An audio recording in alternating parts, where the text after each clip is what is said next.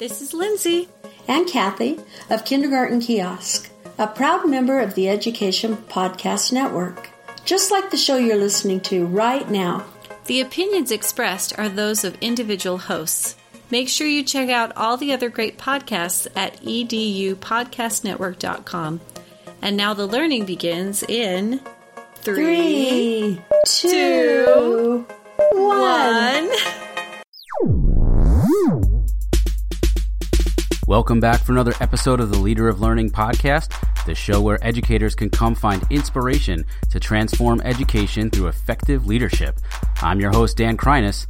Let's get started.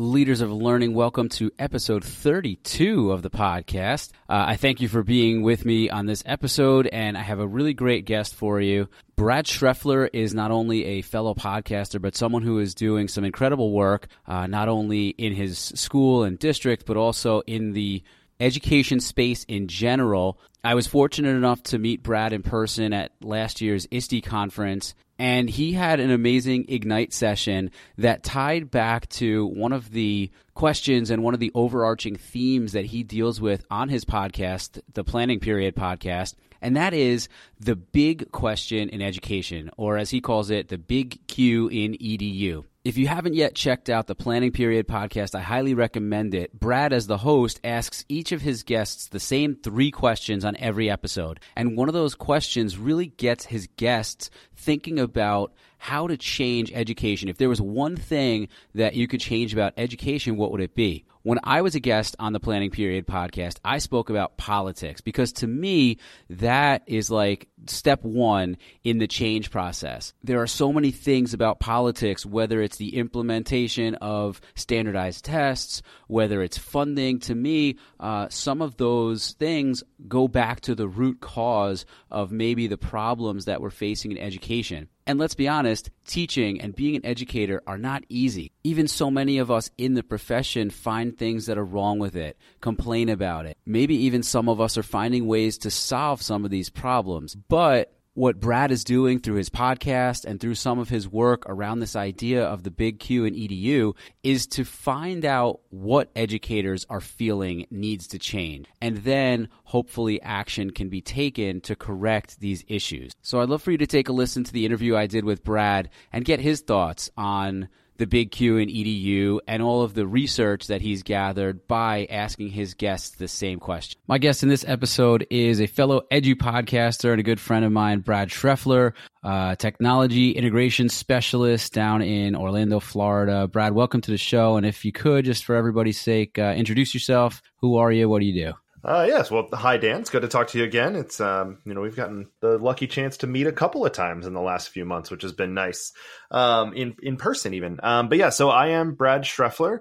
I am, like you said, I'm, i call myself a digital coach at uh, a high school in, or sorry, I just changed. I'm now at a middle school in Central Florida. I got to get used to that.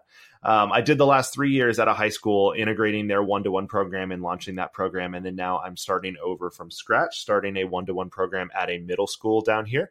Um, and when I say large, I mean 2,700 students at a middle school, sixth, seventh, and eighth grade. Uh, in addition, I am a podcast host. I run the Planning Period podcast, which is um, available on iTunes and all that, which is really about me and another educator just kind of sitting down and talking about whatever kind of comes to mind or whatever interested in. I, I try kind of imagine it it as the education break room, like just having a casual conversation with someone in the break room in your planning period. Yeah, I, I mean, uh, you know, hopefully my listeners are familiar with the podcast because I've been a guest before. Uh, if you haven't heard my episode or any episodes of the Planning Period podcast, I highly recommend them. Um, and yeah, as far as middle schools go, uh, I don't, I don't know how they do things in Florida, but I know that that school is huge. As a matter of fact, your school is virtually uh, ninety percent or so larger than my entire school district here in Connecticut.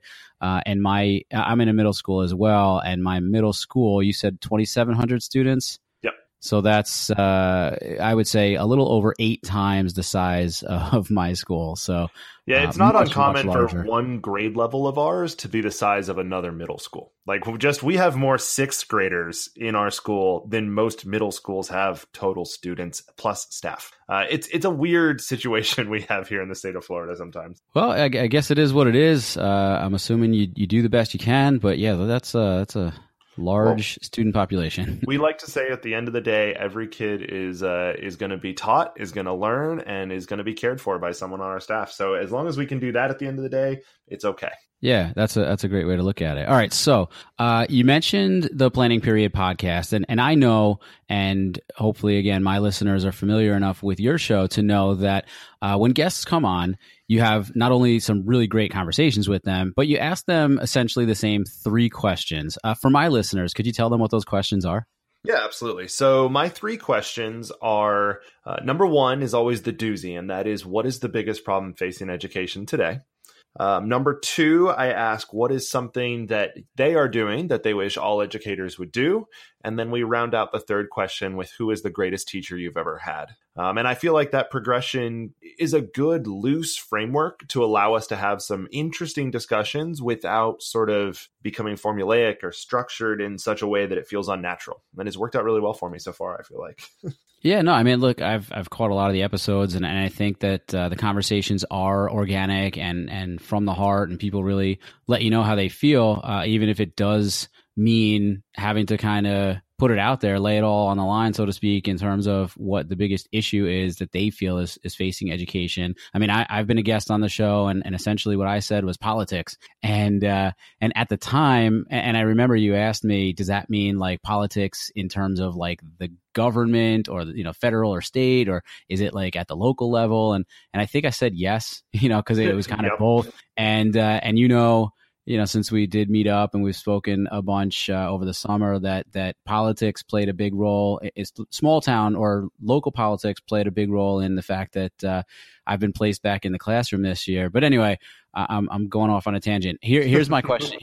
here's my question to you. Based on the question that you ask people, what have you found out? What have you been able to kind of um, surmise, let's say, from all of the responses you've gotten and those conversations that you've had with me and other guests? A lot of fear. um, I I've become increasingly concerned by the responses to question number one, and always question number one is met with almost immediate silence or something to the effect of wow that's a really big question and then it, it I listen as guest after guest, and I'm 60 something episodes in at this point to the podcast. And uh, guest after guest kind of verbally thinks through what might be the biggest problem in education. And what I've come to realize is that for the vast majority of my guests, not only have they never been asked that by anybody before, but they've never really put a lot of thought into. And, and the reason I say that is I think we can all point to some things that are wrong. I mean, certainly we can in a given day of our job be like, man, that was annoying, that was annoying, that was annoying, that was annoying. And but what I don't think we do enough of is really have that big conversation to look at what is really wrong in education? And what is the root of those problems? You know someone like you who says politics for example you know you you are one who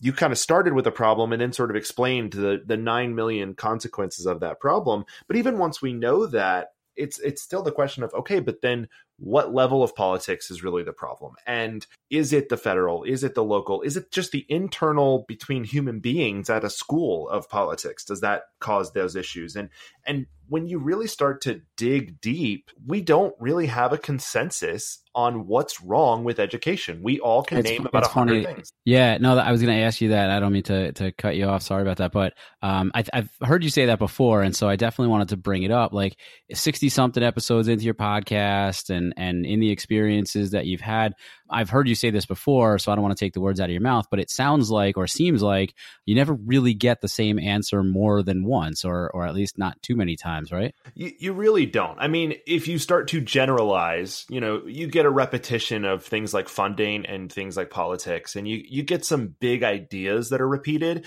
but everyone comes at them from a different direction. Um, and, and you know, it, for the first 30 or 40 episodes of the show, genuinely, I didn't get the same answer twice, really at all. And now we're starting to get to the point where 60 something in, we're starting to get some, you know, like, okay, well, it's probably, you know, once you dive in and dig into it, you might get to politics or you might get to funding or you might get to social stigma or testing. Um, but then, even then, all of those things are still connected. So even once someone starts to think it through, they realize like, okay, well, maybe it is politics, but then it could be this. Um, and and what I think happens is we have this this system that we at varying levels of agreement agree has problems. Some people would tell you it's fully broken. Some people would say it just has issues. Some people would say it hasn't been updated.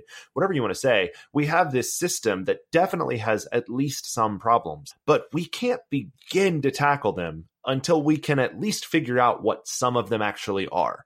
And not in these generalized conceptual terms, but to be able to really point to the problems in education. And I don't think we're doing that yet.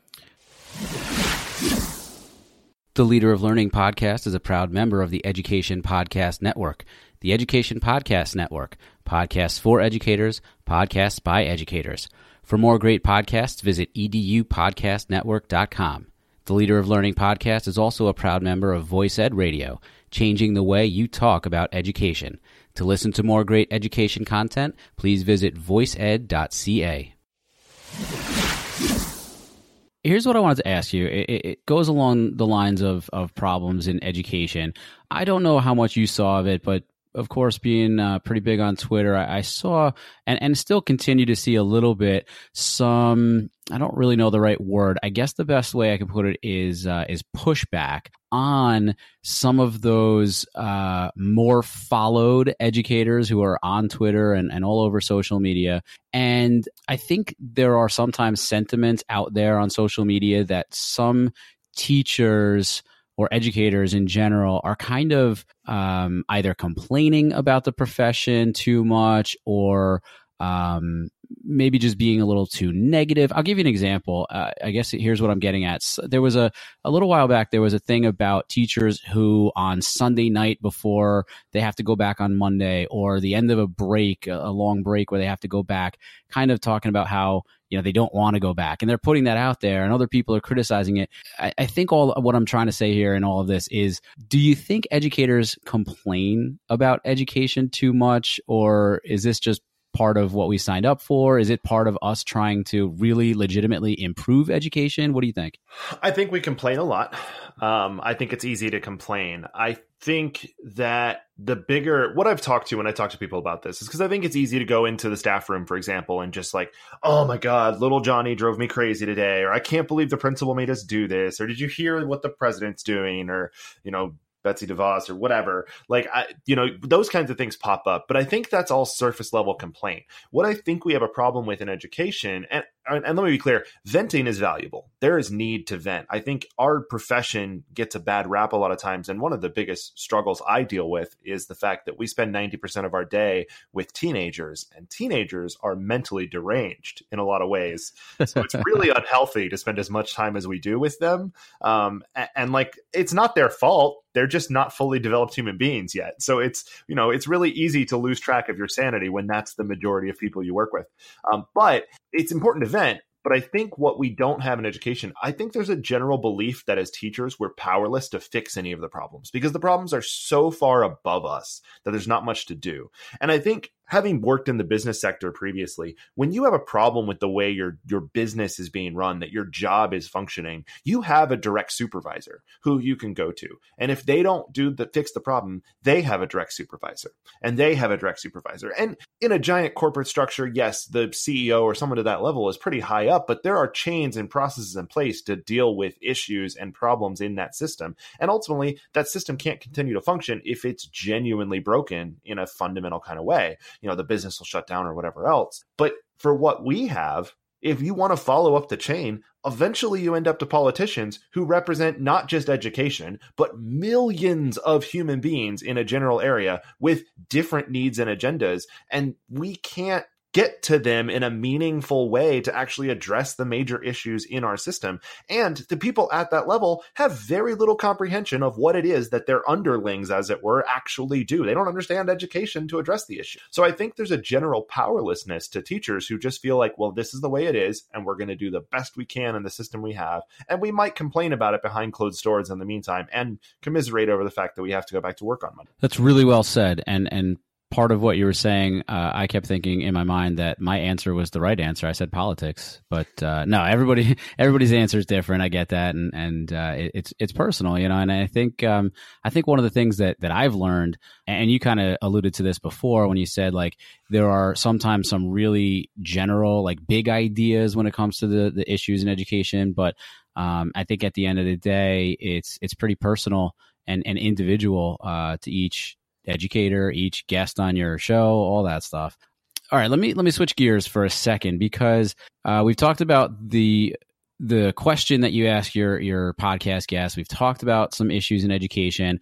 Um, one of the things that I, I, wanted you to kind of bring light uh, during this conversation to is your ISTE Ignite talk, which also dealt with this kind of issue, but your idea behind the big Q in in EDU. Can you talk about that a little bit? Yeah, absolutely. So my um, my ignite talk was was really driven by the conversation we're having here as as the results of that first question of my podcast. Um, and and like I said in there, what continued to bother me wasn't the answers people gave me; it was the fact that no one had asked them that before. Um, and I think it it started to make me realize, and, and kind of like you just said, it started to make me realize that there's a there's a reason, or there there has to be a reason, but we don't have those big conversations. It becomes tedious and frustrating to other teachers. And the edu rock stars or the people with the huge followings, they are, you know, bashed or attacked if they try to be honest and real. And, you know, then they're also attacked when they're being overly positive. And if you post on Facebook, then you have a ton of, you know, fellow educator friends that, man, I really don't want to go back to work on Monday. I'm, these kids are stressing me out. You're going to get a mixed bag of responses of, yeah, I'm right there with you. And yeah, but you're doing it for the kids and it's okay. And that's what the job is. And you knew what you signed up for. And you know all of those kinds of things. And even non-educators we get that same pressure. I think they people worry that that teachers are being too negative that we're viewed as being negative so we're afraid to have those conversations. So my ignite talk really focused on exactly that. Like i it was a call to action a, a plea for educators to start to have real powerful conversation and to try to dive into what the real genuine problems in education are. And not in that general like well we all know politics sucks but in a more genuine, direct, okay, the reason we have an issue is that our board of education at the state level is does not have a single educator on it. We need to do something to fix that problem. Who can run? How can we address? Who can build a following? What can we do to get someone in that position?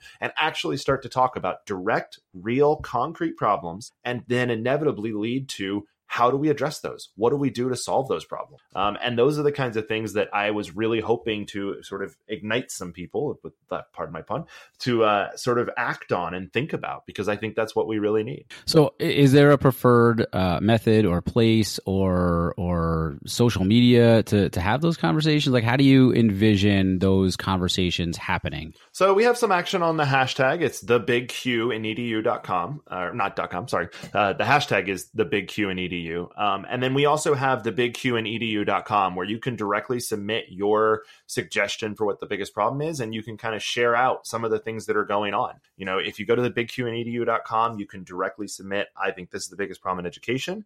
Um, there's some share buttons and I'm putting up the video of my Ignite session as well, uh, you know, as a, as a call to action to really start to have these conversations. And, uh, you know, I, I'd like to see that people are doing that and talking about it and moving that needle forward because right now, you know, we all kind of see, I think that things aren't perfect, but I don't really know that I see anybody trying to fix it at a, at a, at a state level or global level or, you know, and I'd like to see some change. I'd like to see a conversation, if nothing else, because I think that's at least the first step. Yeah, I agree. I, I, would love to see that as well, and and I would love to encourage uh, any of my listeners to to go ahead and do that and start doing that uh, if you haven't already, and and uh, yeah, begin to really delve into some of these issues, and and maybe who knows, we'll see. You, you know, instead of sitting back and feeling sort of helpless that you your your little self can actually do more to solve the problems or at least to uh, to help them get a little bit better. Uh, maybe maybe you can you know maybe in some small way